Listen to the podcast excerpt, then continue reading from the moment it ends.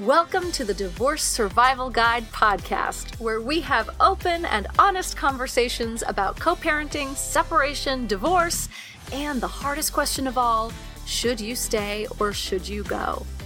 I'm Kate Anthony, your divorce survival guide, and I'm here to help you navigate some of the roughest waters you've ever swum in and answer some of your toughest questions.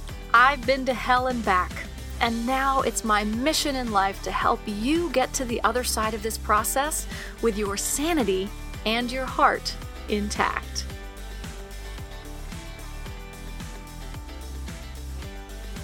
Hey everyone, welcome back. You know, I got a lot of feedback that people really loved the Q&A episode that I did last month and so we've kept that line open, but we really haven't gotten a lot of questions on it. And I wonder if it's because of the vocal aspect to it that people didn't really want to have their voices be on the air, which I completely understand.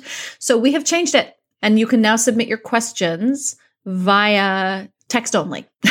um, you can fill out a form, is what I mean. You can type your question, uh, and I will read it on the air anonymously. So, if you would like to submit a question and have me answer it on the air, please go to kateanthony.com slash questions and I will read your question on the air and answer it in a Q&A episode. But if you guys liked it, you kind of have to submit questions. Otherwise, I can't do it again. okay. All right. So today I have with me back again is Dr. Amelia Kelley. And you may remember um, she was on the podcast uh, a while back, and we were talking about um, her book uh, What I Wish I Knew Surviving and Thriving After an Abusive Relationship that she had co authored. And in that conversation, we talked about HSPs and what it is to be an HSP and how we wanted to do another episode about uh, being an HSP, which is a highly sensitive person. And so this is it. We just had this conversation. So Dr. Amelia Kelley is a trauma informed therapist. She's a, uh, a trained art therapist. She is an HSP therapist, an EMDR informed therapist, meditation teacher, as well as a certified yoga instructor. She's a presenter and writer in the science help field, focusing on highly sensitive persons, trauma, motivation, healthy living, and adult ADHD. I mean, come on. I love talking to Dr. Kelley. We have a really phenomenal time together. This episode is is really near and dear to my heart because I do identify as a highly sensitive person and as we talk about once I understood that that's what was happening to me all of these years, it really opened up um, a lot. And this conversation just opened up a whole lot more for me because uh, there's so much that I did not know. And so here we are. If you identify as a highly sensitive person, if you think you maybe identify as a highly sensitive person, if you think you might be married to someone who is a highly sensitive person, this is a must listen. Dr. Amelia Kelley, thank you so much for coming back and talking to us about. We sort of teased this on our last episode together and I've been really excited to have this conversation with you about what is an HSP? What does it mean to be a highly sensitive person? This seems to be like one of those buzz, buzzwords, right? First of all, let's define it. Yes, let's break it down. Um, and it's funny that it has become a buzzword because of the fact that it's been researched for almost 30 years now. So mm. I think just suddenly people are realizing, oh, this is a thing. This is like a real thing. This is like a real thing. What is it?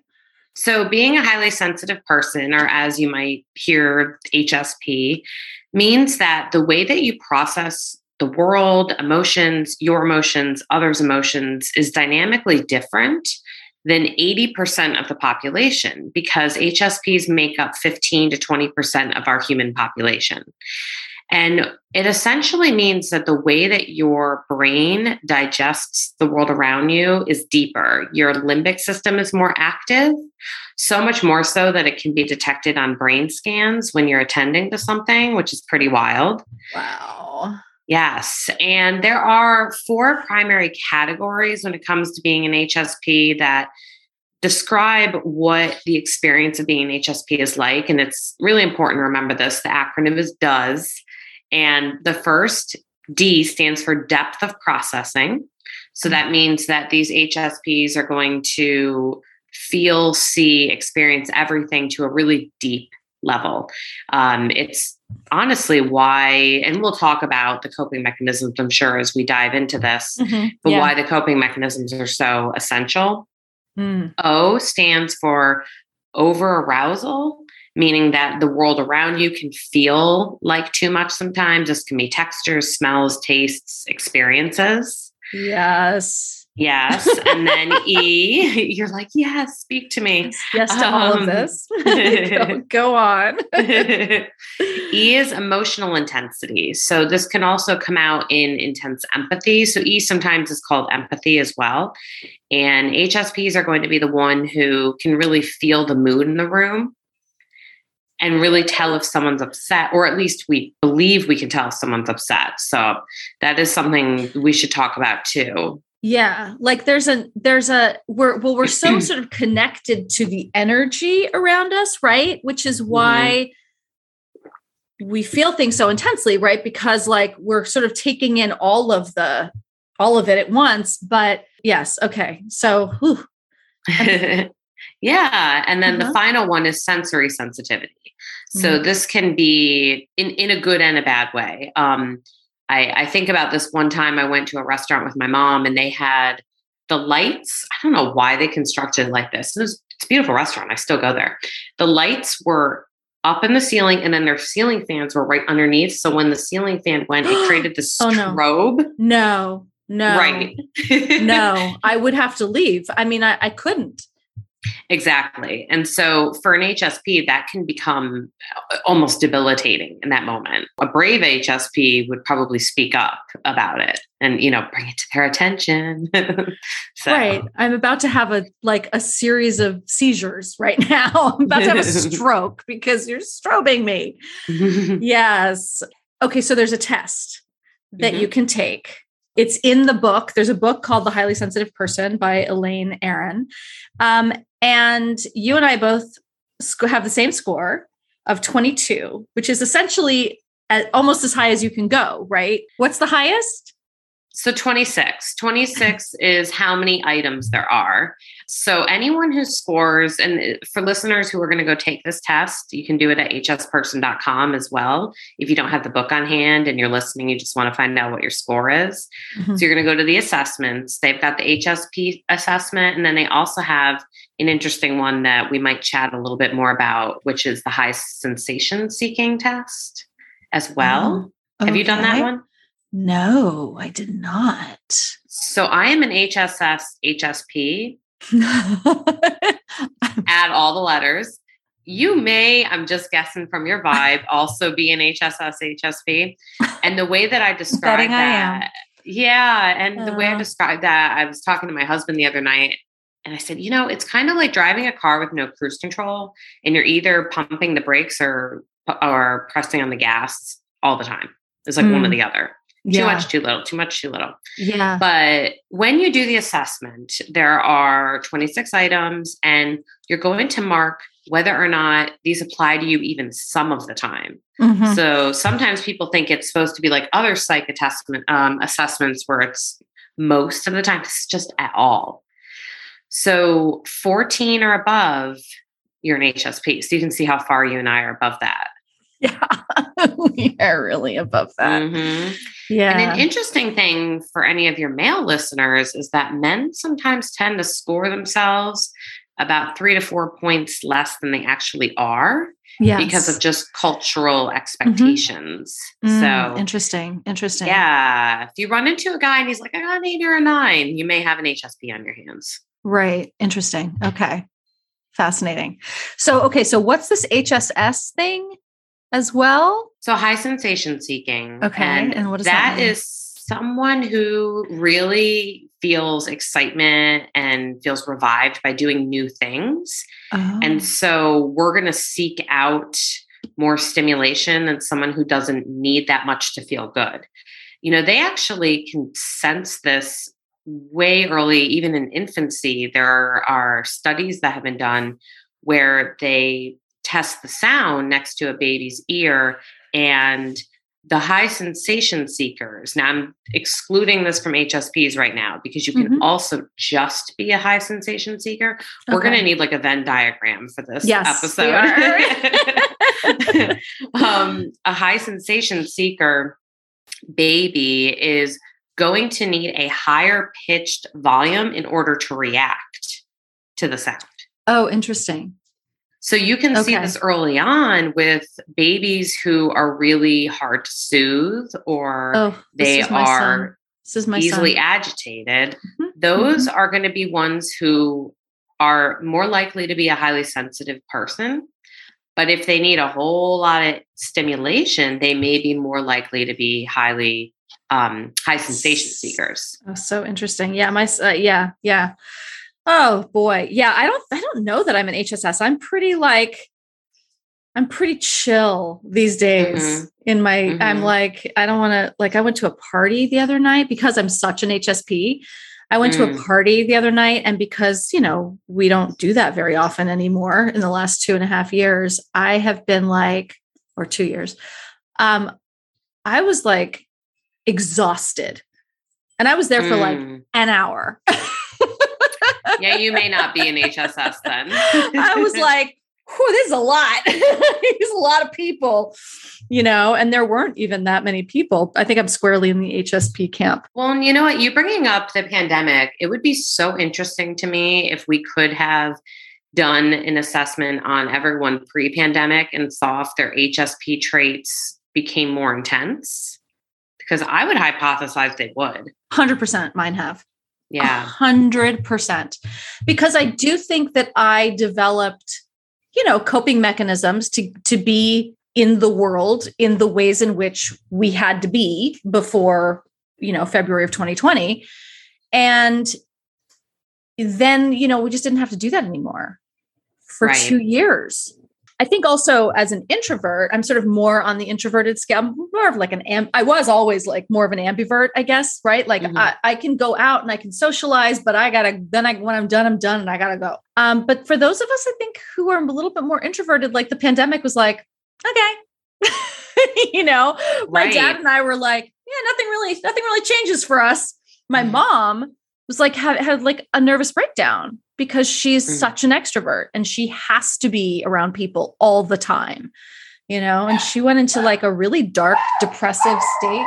It's funny that um your dog barking a couple times. I will say animals are where we learned about this. Oh interesting. Really? So, yeah so there's some really interesting studies about with uh, horses that was done and even even all different species so the 20 the 15 to 20 percent actually shows up across species. So it's not just oh, us. Interesting. Okay, good. Good to know. So why are we talking about this? I guess sort of like right because I feel like I've there are a lot of people that I talk to or in my Facebook group are like, yeah, you know, um, I'm totally an HSP. So, so first of all, I guess what makes it difficult for HSPs in relationships? Like, I'm sure that there are strengths and there are weaknesses Mm-hmm. So, what makes it hard for an HSP to be in a relationship? So, you can look at whether or not you've got one HSP and a non HSP or yeah. two HSPs. Oh. So, that's going to offer different challenges. Uh-huh. So, let's say you have an HSP and a non HSP, but the individual who is not an HSP does not respect those boundaries, those needs, the the sensitivities that maybe their partner has. So maybe they don't get it, right? They're like, this doesn't make sense. Mm-hmm. They don't get okay. it. And so you can get into a dynamic where the HSP can almost feel bullied or pressured into doing things that they're not comfortable with that are way outside their boundaries.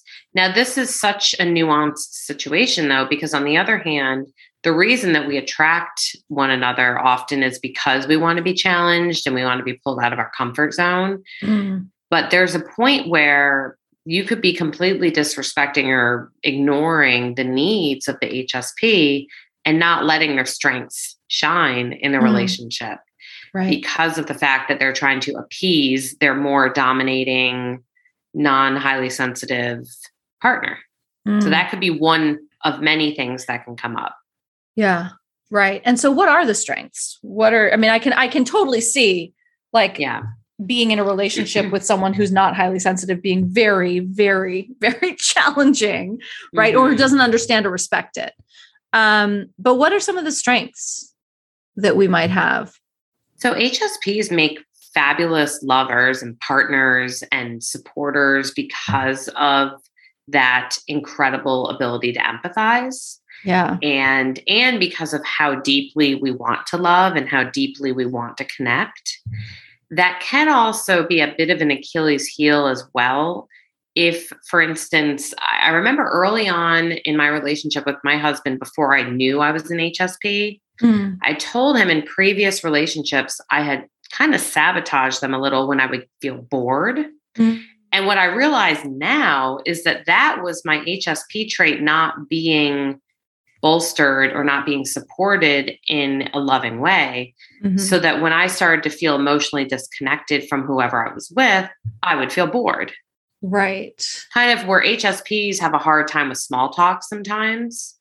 We'd rather actually talk about how we're feeling. I cannot, I cannot abide it Mm-hmm. I mean, that's why we mm-hmm. do what we do, right? Like we're all about having these deep conversations. We're not like, oh my God, talk about the weather. Like, oh, shut up. Exactly. What's the point? yes. It's, it's ag- I mean, it really is like agony. Like I want to like crawl out of my skin and like run away when when that kind of conversation happens. The interesting thing is being the HSP in that small talk dynamic. Remember, 80% of the people around us are not like us.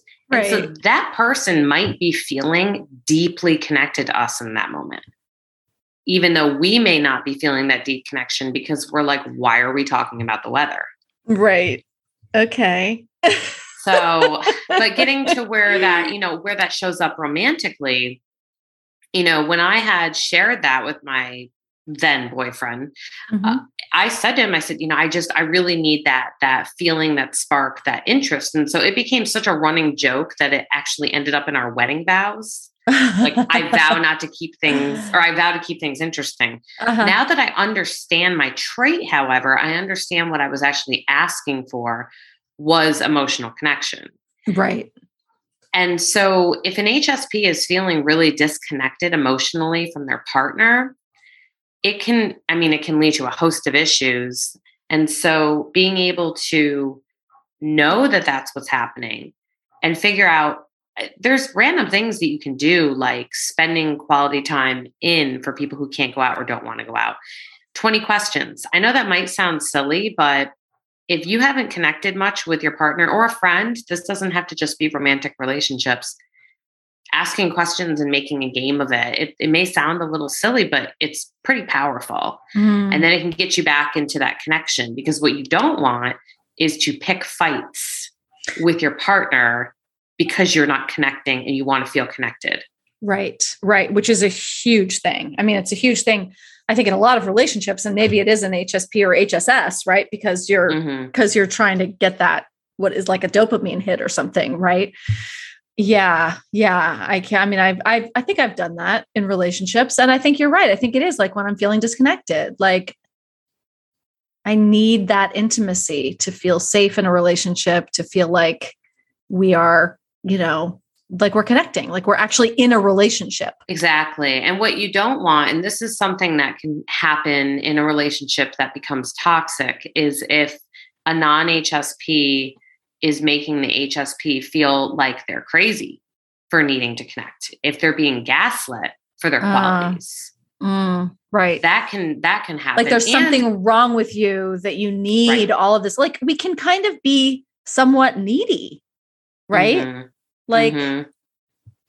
or or things around a highly sensitive person that they're noticing and, and, this can be environmental too. I mean, I, mm-hmm, I joke that mm-hmm. highly sensitive people are usually fabulous designers and they're they're really good at creating a space around them that they feel comfortable. Yes. If you're honing in your trait and you're understanding how important that is. yes. And so if you don't have a partner who supports that, that can cause that kind of stressful environment. Even something as simple as, you know, sensitive people generally are the ones who are the entrepreneurs, the creators, the artists who are going out and breaking the mold. And if you're not Mhm. given that space to create, whatever that Mhm. may look like, it doesn't have to be physical fine art. It could be, you know, having having that little time to sit at the piano or, you know, take your time gardening, whatever that might be, you may be pressured into not taking that time for yourself because the non highly sensitive partner is feeling resentful of the time that you need.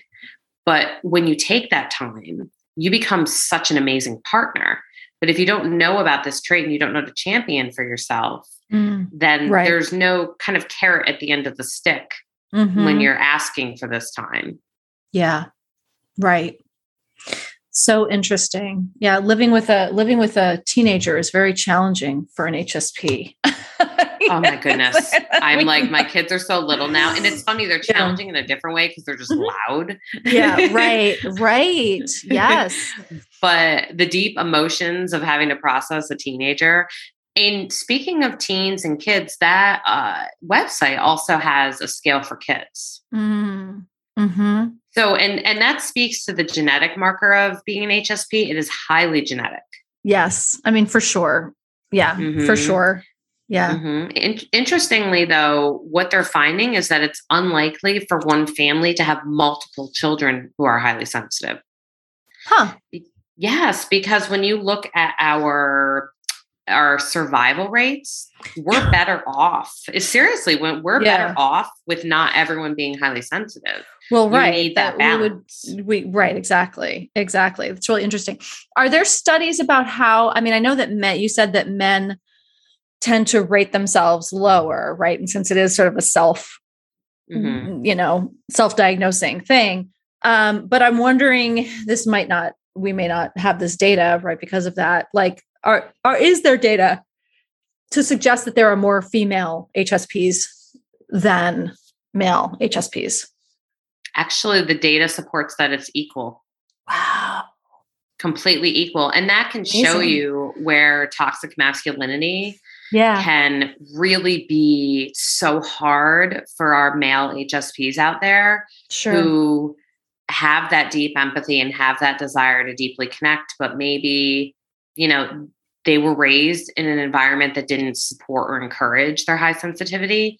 And that's something too, when thinking about this highly sensitive trait, and we can think about men, the way that a child is raised actually defines whether this trait helps them fly or makes them fall. Interesting. So, highly sensitive people, this is a really neat thing that highly sensitive people, research has shown, even if they experienced a really conflict driven environment when they were a child, they actually gain more out of any intervention they try to do as an adult. So, HSPs are going to get more out of that meditation session, more out of that yoga class, more out of that therapy session than a Ah. non HSP.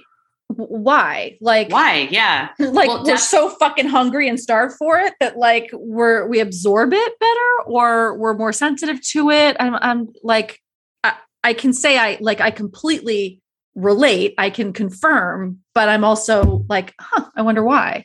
Like, give me the give me the reason. Well, it Yeah. goes back to depth of processing.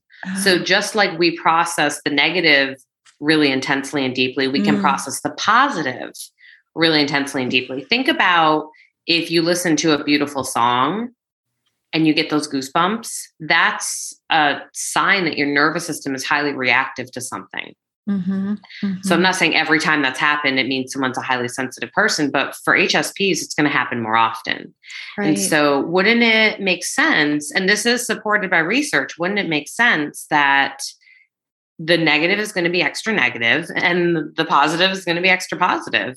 right.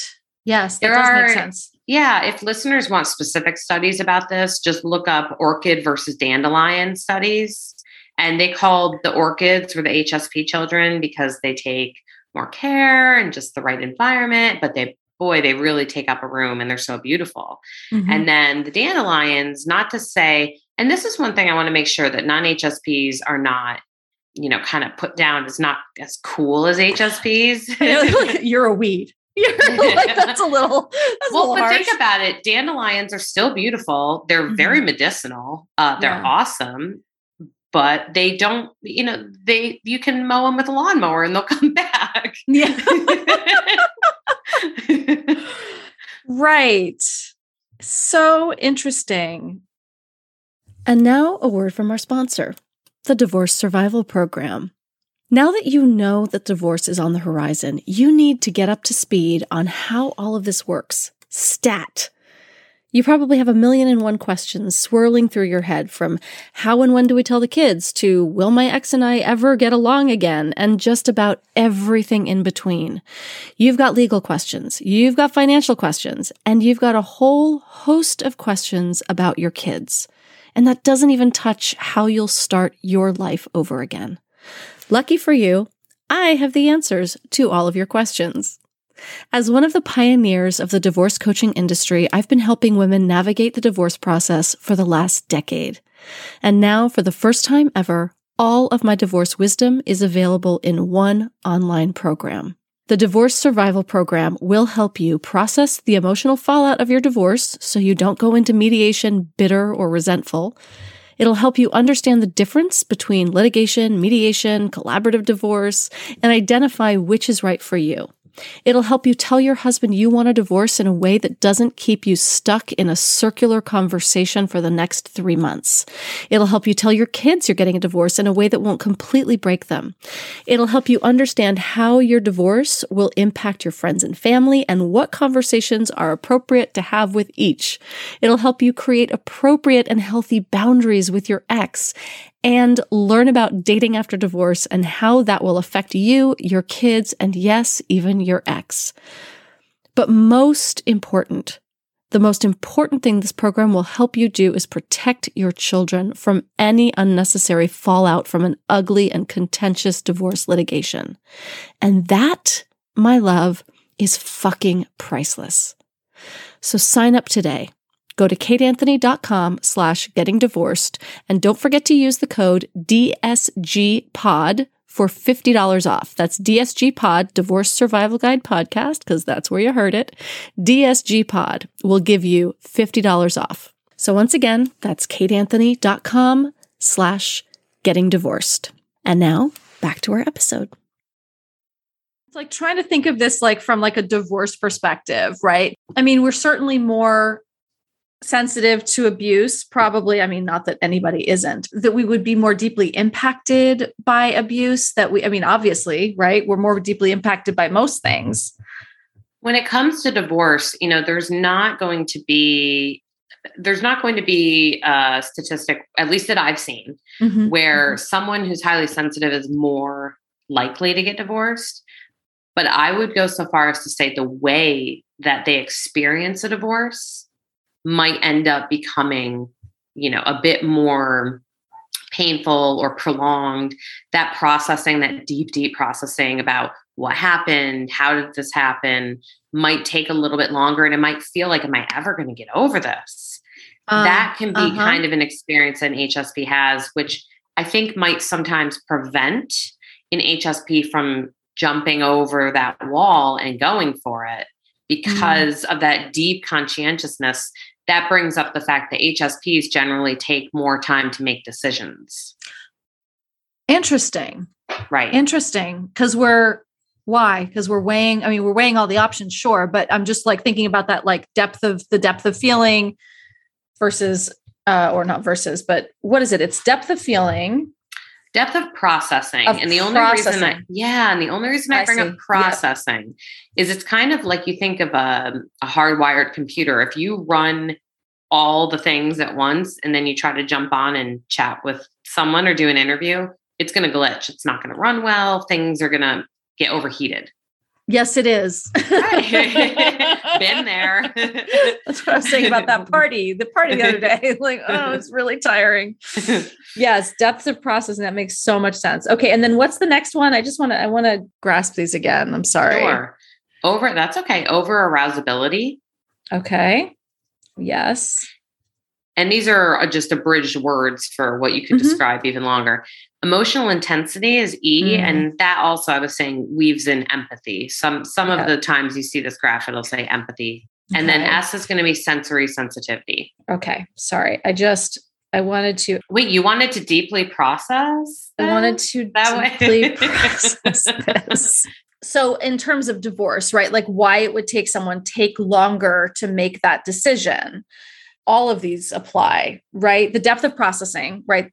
If they're processing more deeply, it's going to take longer, right? Absolutely. They're going to want to run through all the scenarios Right, right. do all the what ifs. Because actually, that is a coping mechanism for someone who's an HSP. If you're going to, you know, it's funny. We have this kind of catch 22. We have all these ideas. We're excited by almost everything. I, I joke that I watched Free Willy as uh, like an adolescent and went and adopted a whale immediately, like that. yes. Oh my God. that's that's the the brain of an HSP. We've got to do all these exciting things all the time. Which Right. doesn't that sound interestingly like ADHD? hmm Mind you, ADHD, autism, and being an HSP are all in one umbrella under being neurodiverse. Oh, interesting. Yes. And- Okay, Right. I didn't realize that HSP was considered a neurodiversity. It is a neurodiversity. However, it's a state trait. So it's not a medical diagnosis like being attention Yeah. deficit or Right. being on spectrum is. It's a state trait. Are people often misdiagnosed as ADHD when they're really HSP? Sometimes ADHD, sometimes generalized anxiety disorder, Oh, chronic pain, depression. There's lots of different overlap that can but happen. maybe I have those things too. you you Right, can like- you can yeah and this is not to say that if someone is highly sensitive and they find out they have that trait suddenly go throw away your depression medication i'm definitely not advising You can pry that out of my cold, dead hands. Okay, not. definitely I'm not, not- recommending that however i have noticed both in my own experiences and with my clients if you start to really respect and harness your trait and take care of your trait then the symptom presentation for some of the other medical diagnoses are usually Okay, so how do you do that? So how do you take care of yourself as an HSP? I mean, I can imagine this would be very like labor intensive. like, little high Um, maintenance on the self-care spectrum. Um what's the what what do we do to help ourselves. I love that you I love that you mentioned it being high maintenance. I once had a client saying, gosh, self-care is so much work. Yeah, it is. Well, so it's it almost becomes kind of just ingrained in who you are and Okay. what your day looks like. Okay. So there's the five, the top five things I generally will recommend when it comes to being an HSP. Number Okay. one is making sure you carve out alone time. oh, yeah. So this can, yes, this can look different for everyone. I mean, as I mentioned, I'm a parent of young kids, so my alone time comes at night. I, Yeah, I have it in right. revenge insomnia like nobody. oh, right, right. Okay. Yeah, my alone time, my alone time is very sacred. And at the end of the day, I'm like, okay, everybody, bye. And like, I'm like, you know, sacked out in front of the TV, just like decompressing, right? And that's the time that my mom wants to call and talk, and she wants to see me, and she'll, can I come over for dinner? Blah blah. I'm like, no, sacred. And isn't that interesting? That's a good example because earlier you were asking how does this show up in relationships? Yes. Where because of being so empathetic, we may feel bad saying no, even though we should. So we might pick up the phone. Mhm. Yet we're talking and physically feeling stressed because what we really want to be doing is watching Netflix and not Mhm. taking care of anyone else's emotions in that moment. Uh huh. Uh huh. That's right.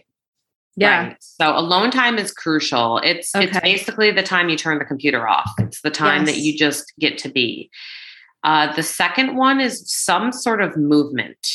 Okay. So because of our bodies being so aware all the time, hyper aware of everything, temperature, feels, textures, we can carry a lot of tension in our nervous system. Mm. And so I really try to encourage people stop thinking about exercise as this like two to three day a week prescriptive thing that we're just going to periodically do mm-hmm. and instead just notice movement. So mm-hmm. for me, that's exercise because I enjoy it, but not everyone right. does. That can right. be any form of movement on a daily basis. And you can almost think of it as like wringing out a dirty sponge. Right. That's going to be crucial. Yes. Yes. I, I will say the days that I don't, my body is just, it does. It's like, it's, it's overloaded. It's weird, right? It's like everything gets, the energy gets stuck and trapped in my in my system in my legs i get restless leg syndrome right oh my gosh yes mm-hmm. do you get that too oh my god i do yeah. i do especially you know long rides or uh-huh being a therapist, I used to have to just sit all the time. Um, right. Um, but now with this world of COVID, something positive that came out of it is a lot of my clients and I are walking on this greenway near my office. Oh, that's great. It's really cool. Um. And I notice people, especially my highly sensitives, because statistically, highly sensitives do make up more of the individuals who are in therapy, but it's not because they need therapy more getting back to the fact that they get more out of it, like I was saying, they will tend to stay in longer. Oh, oh, interesting. Because they, they, look see, at they, therapy they as an onion. Experience the benefit. Mm-hmm. Yes. Right. That's right. It is an onion. Um, mm-hmm. yeah. Interesting. Okay. Mm-hmm. Interesting. So yeah, so we've got alone time, we've got movement. You mm-hmm. really want some form of creation every day. Uh, hmm. and again, that can be anything. It can be coming up with an idea for your business. It can be dancing to a song that you love and creating movement with your body, you know, just whatever creation looks like for you. There's my favorite quote about art therapy. If you're not, if I'm not creating, I'm destroying. Oh, wow. Mm-hmm. And that's kind of what it can feel like. And so, people who are creatives and who are highly sensitive, and I'm not saying every highly sensitive person out there is an artist, but it, begs to yeah. differ that art is an expression. So wouldn't it make sense if someone's more sensitive, they feel this urge to express? Right. So finding a way to express every day, uh, mm-hmm. uh, is incredibly helpful. Mm. Another one is being really mindful of blood sugar. Okay. People who are highly sensitive, it actually carries down into the way that your body processes insulin. So I hunger, hangry. Yeah. Oh, yeah. Right don't get hangry, but I but my bot my my system, mm-hmm. and I, I want to talk about this. I want to I want to finish the finish the five, but I want to talk about the physical because it's not just. I mean, from what I understand, HSPs also have like a whole host of medical stuff that is different. I process medication. Mm-hmm. Like I mm-hmm. can, I have to like micro dose. I'm on pediatric doses of my antidepressants. I can't have caffeine. Like if I have coffee, I have to have half calf. And even then it's kind of a crapshoot as like it right. I was hospitalized because of the effects of maca root, what? which is like an herbal stimulant. Wow. And it because it built up in my system and it presented like a heart attack. Oh my goodness. How many maca smoothies were you having? I had one a day. I had one a day for like a couple of for like a couple of months and then it built up to the point where this one day I had chest pains. I couldn't breathe. I could not walk across a room and they could not That's figure terrifying. out what was wrong with me. I was in the hospital for two days. They ran, you know, every test. Um, and they were like, it's definitely your heart. And then they did all the all the heart tests. I had the dyes and the everything. And they're like, your heart is amazing. Like whatever cardio you're doing, keep it up. Your heart is like super strong and I went home and I was I was like I, nobody could figure out what it was. And then 2 weeks later when I'd sort of recovered I was like okay I'm going to go back to the gym. And I made my shake and it immediately started again. And I was like oh my god it's the shake. Whoa. I, I appreciate that story just because that helps me help others because that is something I did not know. So, and apparently it's an HSP thing, but apparently also I have never heard of another person like, I mean, I don't know if everyone loves maca as much as you. well, I don't. So, oh my god, it was just like in my protein powder. That's wild, yeah. Oh my god, but you know, but I do. I take pediatric doses of medication. I have to be super careful with any stimulant. Any mm-hmm. stimulant, I have to be like super cautious about. And that that is one of the uh, question items on that 26 question scale about whether or not you're more sensitive to caffeine. Yes. And just to kind of clear this up too, you can push past that and become acclimated to caffeine. You know, so I'm not saying that that doesn't happen. So someone might be taking the test and saying, oh, that's not me. But this is how I know. There was a couple weeks ago, my I think my stevia went funky and I kept not drinking my tea a couple days in a row. Uh-huh. Something was I thought it was the the mug I was drinking out of. I yeah. discovered you can have stevia in your jar too long. But oh, so I skipped I just I, I, well good to, I shared something with good you. To know. um but it was just two days of just regular English black tea I didn't have. And by the second afternoon, I had the worst migraine. Oh, absolutely. I oh, thought absolutely. it was allergies. It was literally because caffeine I wasn't withdrawal. finishing that tea. Yes. Yeah, caffeine withdrawal for sure. Yes. For mm-hmm. sure. Yep. And yep. And it is. So it can show up. And this is why highly sensitive people, the, they handle things like hunger differently. They can experience things like illicit drugs differently. So that's something to be mindful of, oh. being really careful about that. Yes. I mean, listen, I'll, you know, last time I smoked pot was like probably 12 years ago. Mm-hmm. And I got so, so incredibly fucked up that they had to like, someone had to drive me home. They were like, I was hallucinating. I was like on wow. another planet. And I smoked mm-hmm. the same stuff that everybody else in the room did. And they were all perfectly fine. And I was so not fine.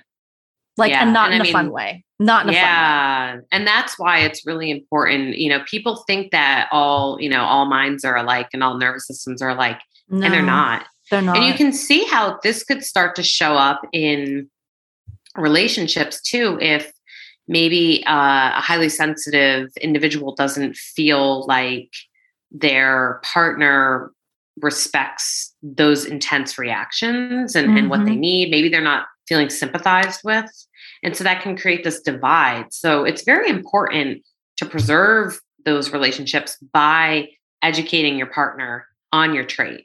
Um, you know, once I discovered my trait, I definitely, you know, I had my husband sit down and watch the documentary with me. He's not an, a reader because he has ADHD, so I did not have him read the book, but right. I did have him take the test and we talked about the test. And, you know, those are really good ways to loop people you care about in. And then it started to expand. I mean, it went beyond him. And I started to talk to my friends and family about it because I need them to understand that, you know, when I have an intense reaction to something, it's not because I'm unstable. It's because I'm feeling what we're having between us really intensely. Right. But but that also gets to like emotion regulation, which we can work on by doing the things that we're talking about now by harnessing this fabulous superpower by giving it the time to breathe. Yeah, right. Mm-hmm. Yes. Okay. So, well, that brings us back to so blood sugar. So we experience. We were talking about blood blood sugar, and I took it right. off in a whole other mm-hmm. direction. But it, but I mean, it's it was all kind of medical. I think it's, okay. it's the same, right? So what's the so what's the last one? Well, you said so so creation blood sugar. We're sensitive to blood sugar, so we have to so, what is the self care involved? It is like monitoring, not monitoring, but like trying to keep steady. I would recommend making sure you have protein woven into your life and it's available wherever you can get it. And I'm not talking, you know, bulking amounts of protein. We're actually under the impression we need more than we need. Mm-hmm. But having it at the ready in like in your glove compartment, for instance, or at work or just spaces so that you don't end up getting into uh, a moment of that kind of panic feeling. Yes. It's interesting because if any of your listeners know about decision fatigue, I, I don't know if you've ever heard of decision fatigue. Mm-hmm. They had a really yeah. cool article in the Times about it. Um, every time we make a decision, and, and this just makes so much sense as I'm thinking about HSPs. Every time a human being makes a decision, our brain uses a little stint of glucose. Every decision. Hmm. And we make close to 30,000 decisions a day between do I open this email? Do I scroll? Do I like? What do I make? What am I going to wear? What am I going to eat? All these things.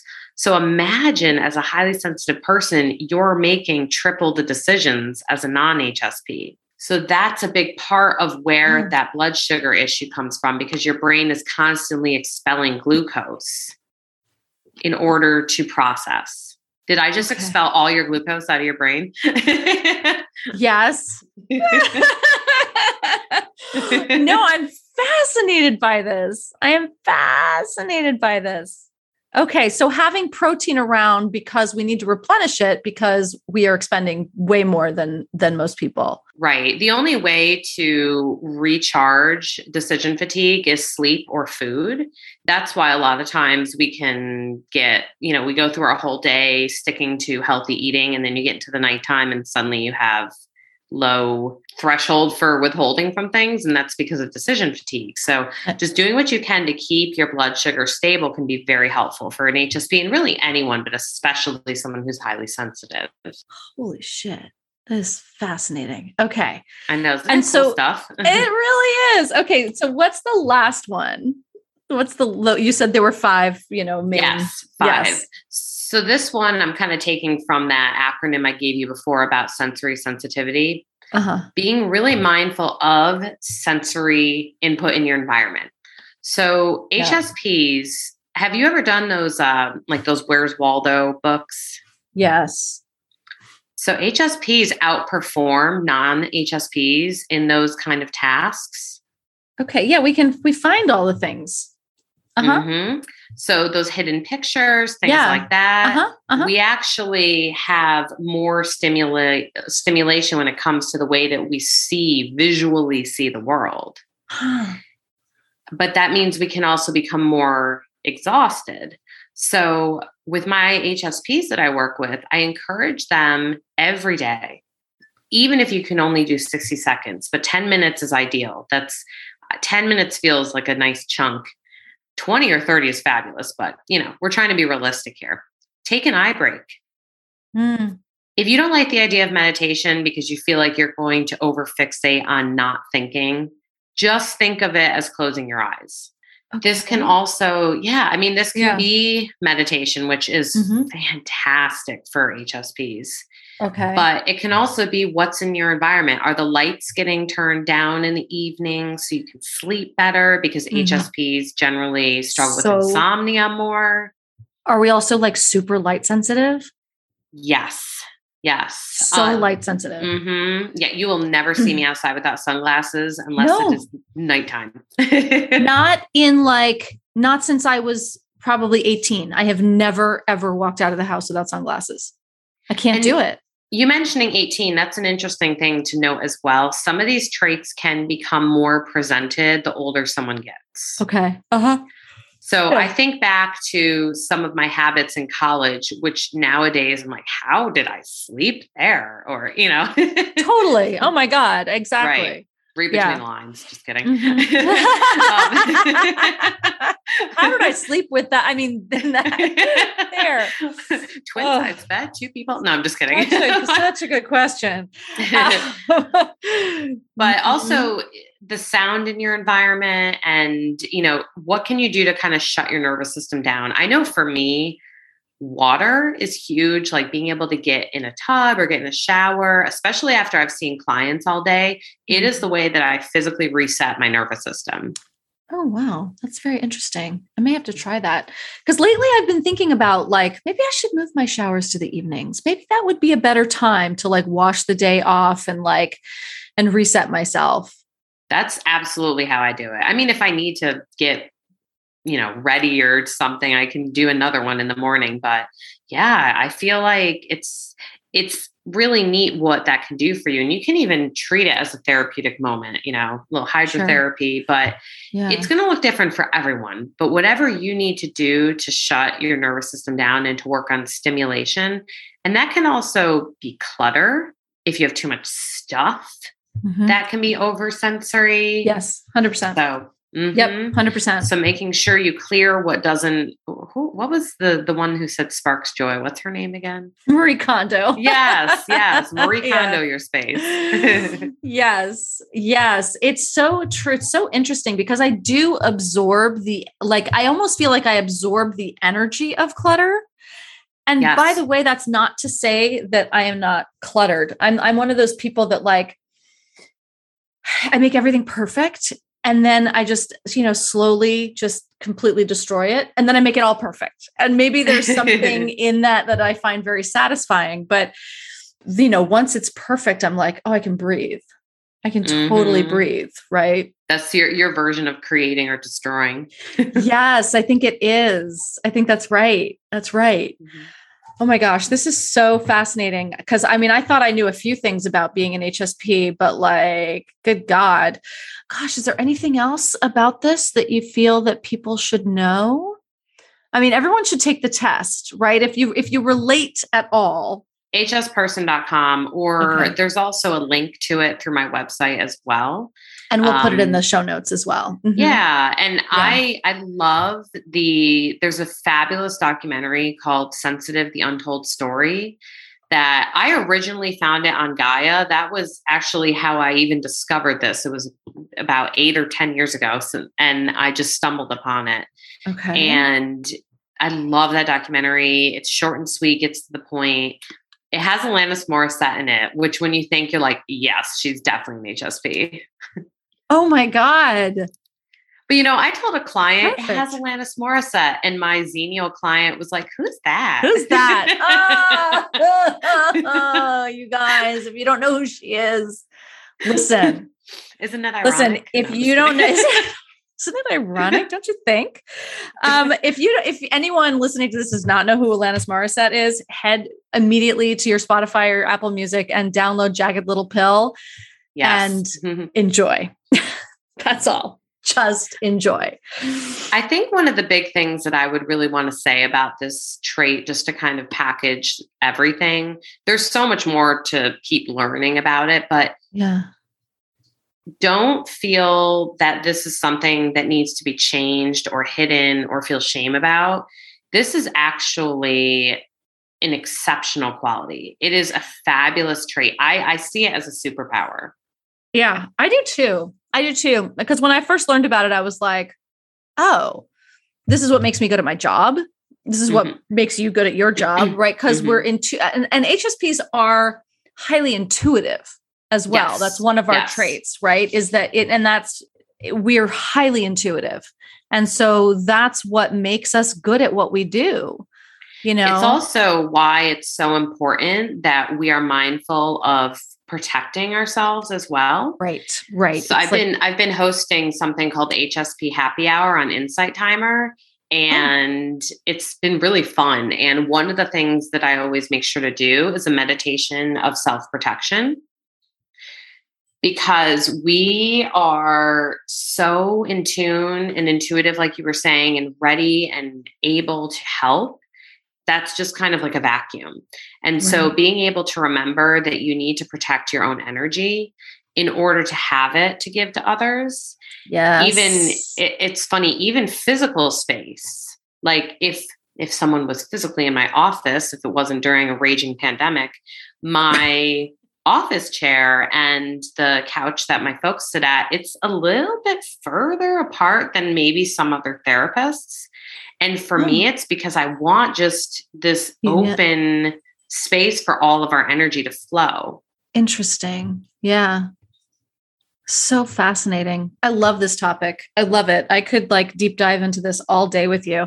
Um, and this is something that you specialize in, right? Yes. You mm-hmm. specialize mm-hmm. in as a therapist people with which yeah which is why when i first read your your bio and your website i was like i need her to be my therapist yes but, you can if any of the listeners are looking for an hsp therapist on hsperson.com there are a list of accredited therapists who have gone through the training and have gone to get the certification which i have Oh. And in most of our bios, we also will state because there's a little bio that describes each therapist mm-hmm. also states whether or not the therapist identifies as an HSP. Oh, interesting. Okay. Because it can be, you know, I, I know even at my practice with my clinicians, I have them all take the assessment when they get hired because I want to know whether or not they are one so that I know if there's an HSP coming to the practice and they want someone in that community who might understand where they're coming from. Right, right so fascinating and and just to just to clarify you are in north carolina yes. right you're in cary north carolina so um, mm-hmm. because of state licensure laws. Um, not everybody can, not, unfortunately, not everyone can work with you. Um, no. But if you're in North Carolina, you are in luck. And if you have questions, though, I do love to answer. I do a Q&A with Dr. K where I, if you send me something through my website and you have a question about anything, but especially this, I will tailor an answer for you and share it on my Instagram so that everyone who's an HSP can hear it. Because I think everyone should benefit from other people's questions. Absolutely. Absolutely. So great. So important. And I think I, I and I do think, okay, one last question. Do you think that, you know, we we talk about empaths a lot these mm-hmm. days too, right? Um, and that empaths are often more drawn to narcissists and and or abusers. And so H I would assume that HSPs are as well f- uh, tend to find themselves in abusive relationships more so, and I I love to reframe it in this way because I've okay. I've kind of been on this plat my own little platform trying to champion for the way that we talk about why someone becomes susceptible. I would love to reframe it to why the abuser is attracted to them. So good. So good. Thank you for saying that. Thank you for saying that. I, I, I will, I will, I will join you on that. Okay, good. Yeah. Mm-hmm. So the reason that they are going to be attracted to the HSP is because they're going to be able to validate and empathize and fill up that narcissistic supply that they're going to need. Yes. Because like I was saying earlier, we feel deeply and we when we love, we love. Yes. And so we can really place someone on an emotional pedestal, especially if we feel like they're in need. Right. And so right. that's where it loops back to making sure that you're protecting yourself and your energy. Because if you are, what you end up not being as an HSP is too agreeable. Mm, mm-hmm, we want mm-hmm. to be disagreeable in a way where we are saying, no, this is what I need. Right so that you can still have the traits that the narcissist is going or abuser is going to want to latch onto. But then they'll be, I don't want to say scared away, but deterred when they realize, oh, well, you have you, you have boundaries. Yeah. Exactly. Exactly. Yeah. Yeah. Yeah. Okay. Fascinating. I love, again, I love this. I love this. I could talk to you about this all day long.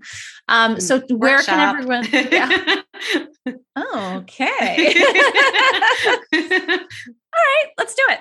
Um, so every time, yeah. every time we talk, we like make a plan for next the next project. oh, okay.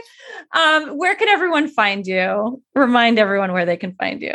Sure. They can find me at ameliakelley.com or on Instagram at Dr. Amelia Kelley or on Twitter at Dr. Kelley Amelia because my name was taken. and